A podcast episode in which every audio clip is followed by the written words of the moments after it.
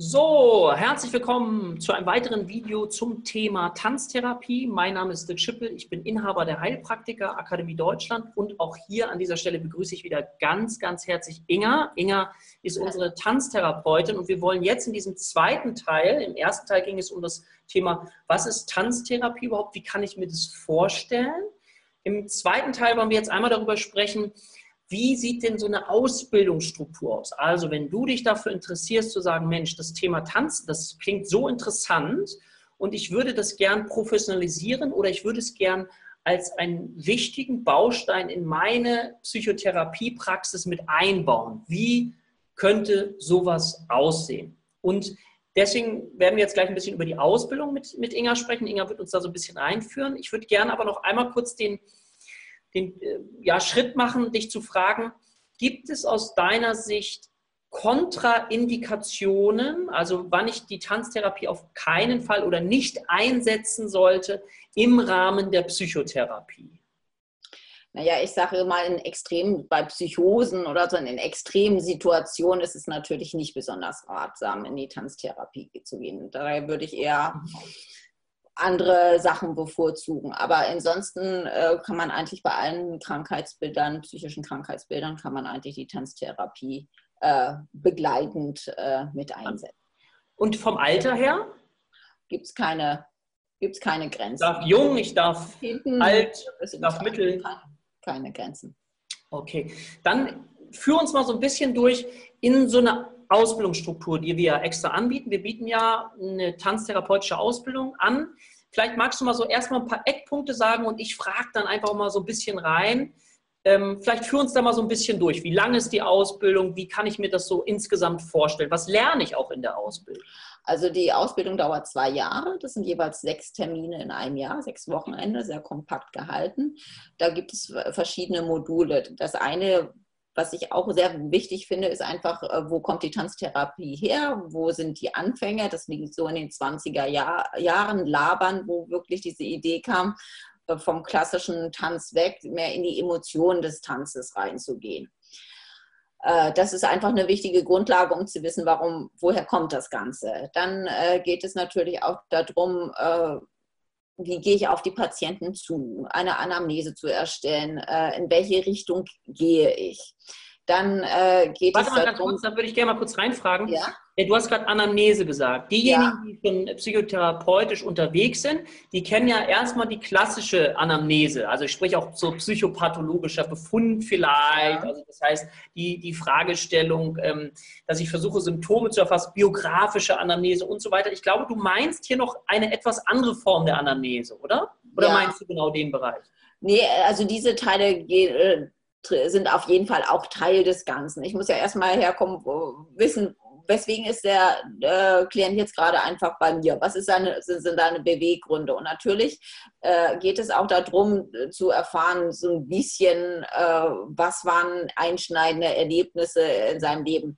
Es ist aber mehr, dass es indirekt ist. Es ist nicht so, dass ich da jetzt äh, stundenlang sitze und die Anamnese mache, sondern ich brauche ein paar Punkte, um zu se sehen, äh, wo sind die entscheidenden Punkte, wo ich ansetzen kann und vor allen Dingen, was ich nicht machen sollte. Das ist natürlich auch auch eine Sache, wenn ich weiß, er hat bestimmte Angstzustände oder er verbindet irgendwelche Sachen und ich gehe in der Tanztherapie gerade in, auf dieses Thema ein, wird das am Anfang äh, total überfordernd äh, für ihn sein. Deswegen gehe ich da erstmal äh, zurück. Aber bestimmte Eckpunkte nimmt er Medikamente auch. Mhm. Wie, ist, wie, ist, seine körperliche Befindlichkeit? Hat er gerade, wenn, wenn jemand gerade einen Wirbelbruch hinter sich hat oder sonst irgendwas, würde ich sagen, hm, da bin ich dann aber ja. erstmal vorsichtig. Das sind ja. so ganz wichtige Sachen, die ich im Vorfall natürlich erfragen muss. Mhm. Okay, gut, das wollte ich nur mal kurz so ja. mit rein. Also fassen wir nochmal zusammen. Zwei Jahre, dann hast du gesagt, so sechs Module innerhalb äh, eines Jahres, sodass zwischendrin viel Luft besteht, wahrscheinlich um mit sich selber. Das wäre so meine Frage.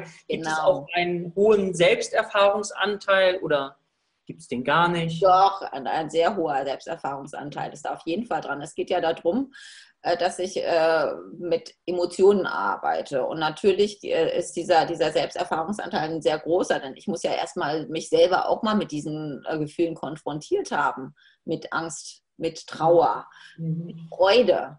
Wie mhm. drücke ich das körperlich aus? Was macht, äh, machen diese Emotionen mit mir? Das heißt, da ist auch immer, es wird immer ein theoretischer Teil, aber auch immer wieder ein praktischer Teil da sein. Mhm. Und da geht es ganz viel auch um Selbsterfahrung. Mhm. Wie kann ich mir so einen praktischen Teil vorstellen? Gibt es da so Oberbegriffe, die dir da so einfallen, was man da so macht, mit welchen Themen man sich beschäftigt? Geht man verstörungsspezifisch oder, oder wie stelle ich mir das vor? Also es geht erstmal da, darum, dass man mit sich selber arbeitet. Dann geht es um, auch um Improvisation. Das heißt, ich, dass, dass ich mir äh, die Emotionen versuche körperlich äh, zu, zu, empfinden, das Ganze. Dann geht es darum, mit, mit anderen Menschen zu agieren, über die Kontaktimprovisation, über Berührung, über keine Berührung. Ähm, es geht auch darum, bestimmte Übungen, die zum Beispiel zum, zum sich aufrichten geeignet sind. Mhm. Äh, dann, dann einfach die eigenen einzelnen Gelenke zu spüren. Äh, das, sind, das sind schon, sagen wir schon, ein bisschen pragmatische Übungen oder sowas, die aber sehr gut geeignet sind, einfach um erstmal zu sehen, oh, wo sind meine Gelenke, wie fühle ich mich dabei. Mhm. Also das sind äh, so, so, sowohl Übungen als auch Improvisation, aber halt auch diese Selbsterfahrung und diese, dieser emotionale Teil, der der größte Teil mit sein wird. Denn es geht ja um Emotionen in der Psyche. Mhm. Wenn ich mir jetzt vorstelle, ich mache diese Ausbildung ja. und die zwei Jahre sind um. Ja. Ich habe also zwei Jahre diese Ausbildung gemacht, habe mich auch darauf eingelassen. Was würdest du sagen, kann ich danach in meine Praxis anders mit einbinden als vielleicht vorher? Naja, ich würde gerade sagen, dass, dass man halt auch äh, den Mensch als Ganzes sieht. Ja. Das heißt, dass, dass man nicht äh, das reduziert auf das, was derjenige mir da jetzt gerade erzählt, sondern ein größer, besseres Gesamtbild hat von den Klienten. Wie sitzt er da? Fasst er sich am Hals? Ist er nervös die ganze Zeit? An, äh, knabbert er an den Fingernägeln? Hat er, wackelt er mit den Beinen? Dass man da viel sensibler erstmal drauf eingeht und diese Dinge dann halt auch über die Bewegung äh, wieder bearbeitet. Mhm. Ich habe so die Erfahrung gemacht, viele kennen ja diese Begriffe des Bewusstseins und des Unbewussten. Ja. Und man weiß einfach, dass es diese Grenzen des Bewusstseins gibt. Das merke ich immer daran, wenn ich mir etwas vornehme und dann gibt es da einen Teil in mir, der sagt, ich will es ja, ich will ja keine Angst, keine Depression, ich möchte, das, mhm. ich will das ja nicht mehr, ich will es ja, aber es funktioniert irgendwie nicht, es kommt irgendwie, es fühlt sich nicht anders an. Mhm. Und das ist dieser große Teil des Unbewussten und da ist natürlich der Körper eine wie ich finde, auch unglaubliche Ressource, die wir nutzen können, um mit diesem unbewussten Anteil, nämlich, ne, was ich auch schon mhm. einmal gesagt habe, ist zu arbeiten und eben zu schauen, wie man das gemeinsam mit dem Klienten umerleben kann. Ja, ja. Für alle, die das interessiert, es gibt auch so diesen Begriff Reparenting, ja, also Wiederbeälterung zum Beispiel, indem ich auch nochmal in alte Gefühle vielleicht reingehe, in dieses Gefühl und vielleicht das alte Gefühl auch nochmal empfinde, um dann ein neues Gefühl in mir zu installieren und aufzubauen, mit dem ich ganz anders mich empfinde. Das ist übrigens, wer, wen das wissenschaftlich interessiert, nachgewiesen. Wer kann einmal nach der sogenannten Hepschen Lernregel googeln? Das ist What fires together, wires together. Also das heißt, ähm, Nervenzellen sind miteinander vernetzt, nämlich Gefühl und Körperzustand. Wenn jemand richtig schlecht drauf ist, hat er nicht diese Körperhaltung, yeah, total cool, sondern er hat äh, diese Körperhaltung und das Thema Antonio Damasio, somatische Marker. Also wer da nochmal reinforschen will, das ist ganz, ganz spannend. Früher haben wir das so ein bisschen, ja, sage ich mal, in die esoterische Ecke gepackt, so dieses Intuitive, dieses Fühlige. Ja? Heute haben wir ganz klare wissenschaftliche Beweise dafür, dass es eben wichtig ist, auf Stimmigkeit zu prüfen, mich selber auf Stimmigkeit zu prüfen, weil ich dann ganz andere Gefühlserlebnisse haben kann. Und deswegen finde ich dieses Thema so spannend. Ja, ich finde auch ganz sehr wichtig diese Art von Konditionierung. Kinder sind oft äh, konditioniert worden von ihren Eltern und diesen, in diesen Schemata, wo sie sich eigentlich überhaupt nicht wohlfühlen, die führen sie aber immer fort, weil sie das überhaupt nicht reflektiert haben, dass sie in, diesen, in dieser Konditionierung drin sind. Nur wenn du schön bist, wirst du belohnt. Das ist natürlich überhaupt nicht die Sache für ein tolles Selbstbewusstsein, sich so anzunehmen, ist natürlich sehr kontraproduktiv. Und in diese Sachen reinzugehen, ist natürlich eine ganz wichtige Sache, um, um letztendlich den Menschen nachher zu entlassen können und dass er, dass er auf eigenen Beinen steht und, und äh, mit sich selber zurechtkommt. Mhm. Also ich fasse nochmal zusammen die Zeiten, das ist ja auch alles, das steht ja alles im Netz, aber für mich selber bedeutet das, wenn ich mich in so eine Ausbildung begebe, Einerseits, dass ich viel über mich selber lerne, dass ich über mich selber fühle, dass ich mit mir selber in Kontakt komme, um darüber letztendlich die Fähigkeit zu entwickeln, mit anderen in Kontakt zu kommen genau. und ihm die Chance zu geben, auch selber wiederum mit sich in Kontakt zu kommen. Ist das so ungefähr richtig? Ja, vollkommen richtig, vollkommen richtig. Ich muss genau. ja erstmal zu mir gefunden haben, um jemand anders was geben zu können. Genau, das finde ich so schön daran. Und das, deswegen glaube ich, ist auch gut, dass man so einen längeren Zeitraum hat, weil die Seele, das, ich weiß in der heutigen Zeit immer, alle wollen alle ganz, ganz schnell etwas durchziehen, mhm. aber letztendlich braucht unser Wesen, unsere Seele braucht die Zeit, um das zu integrieren, um das zu verarbeiten und dann aus meiner Sicht, und ich bin Qualitätsjunkie, am Ende auch richtig gut damit arbeiten zu können. Ich finde, das ist das einzig Wichtige, nicht wie schnell ich etwas mache, sondern dass ich, dass ich das so gefühlt in mir trage, dass ich damit gut als Werkzeug umgehen kann und es anderen auch dann zeigen kann. Ja.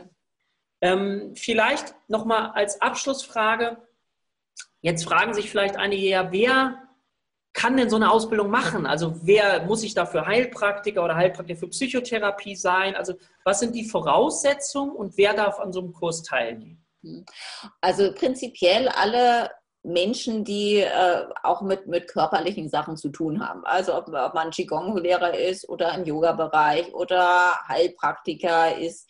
Das, der, der Bereich ist ganz groß. Auch Krankenschwestern, die zum Beispiel im onkologischen Bereich, onkologische Kliniken, ist ein gro ganz großes Thema. Ich habe einen Teil meines Körpers verloren und sich wieder annehmen zu können. Solche, solche Sachen sind ganz große Themen. Das heißt, sowohl der medizinische Bereich als auch äh, der der Bereich, äh, wie gesagt. Yoga, Qigong, äh, Entspannung. Mhm. Also es ist ein sehr großes Feld. Wichtig ist für mich, dass, dass äh, die Leute schon irgendwie äh, ein Bedürfnis haben, auch, auch äh, mit dem Körper umzugehen und damit auch, auch äh, dann die Klienten unterstützen zu können, ne? um dann mhm. halt was bewirken zu können. Genau, vielleicht, ich will das Wort Bedürfnis mal, glaube ich, kann es mir gerne widersprechen, gar nicht so hoch aufhängen. Es geht, glaube ich, darum, ich muss noch nicht gut mit meinem Körper sein, um das machen zu dürfen. Es geht nur darum, dass ich vielleicht ein Bedürfnis habe oder die Idee verstehe, die wir jetzt hier so aufgeworfen haben, die Idee zu verstehen, dass der Körper eine so unglaubliche Ressource ist und dass es eigentlich schon aus meiner Sicht fatal wäre, wenn man die nicht in irgendeiner Art und Weise mit in so einen Prozess mit einbindet. Mhm. Und ich frage mal so, was ist denn mit Menschen, die sich generell, die jetzt so angesprochen sich fühlen und sagen, Mensch, ich bin noch kein Therapeut, aber mich interessiert das total, das klingt total spannend. Wie ist es mit denen? Dürfen die auch teilnehmen? Ja, natürlich. Es geht ja darum, äh, sich selber zu finden. Und vielleicht ist es ja auch ein neuer Anstieg in eine, eine neue Berufsrichtung, dass man sagt, oh, das ist aber ein Bereich, da, da, da mache ich jetzt noch den HP Psych hinterher oder sowas. Also man kann es auch andersrum anfangen. Man muss jetzt nicht schon die fertige Ausbildung und sagt, darauf aufbauen, mache ich das jetzt äh, ergänzend. Also das ist überhaupt nicht so. Genau. Vielleicht als spannende ähm, Abschluss oder Abschlussstatement vielleicht schaut, finde ich doch mal, ob das, was ihr jetzt so gehört habt, ob euch das anspricht. Das kann man ja auch im Körper, finde ich, fühlen. Spricht mich das auf eine gewisse Art und Weise an? Und dann wäre es vielleicht äh, sehr, sehr schön, auch diesem Ruf zu folgen und sich vielleicht mit diesem Thema näher zu beschäftigen. Und wenn ihr das gerne machen möchtet, dann schaut bitte gerne in Ruhe auf unsere Internetseite. Wenn ihr Fragen habt, kontaktiert uns gerne. Ihr werdet dann auch mit Inga in Kontakt kommen können. Wir sind für alle Fragen offen. Ja? Und vielen, vielen Dank, Inga, dass du dir die Zeit genommen hast, dass wir das heute hier so aufnehmen konnten. Gerne. Und vielen Dank an euch da draußen. Auf bald, ihr Lieben. Vielen, vielen Dank und auf bald. Tschüss.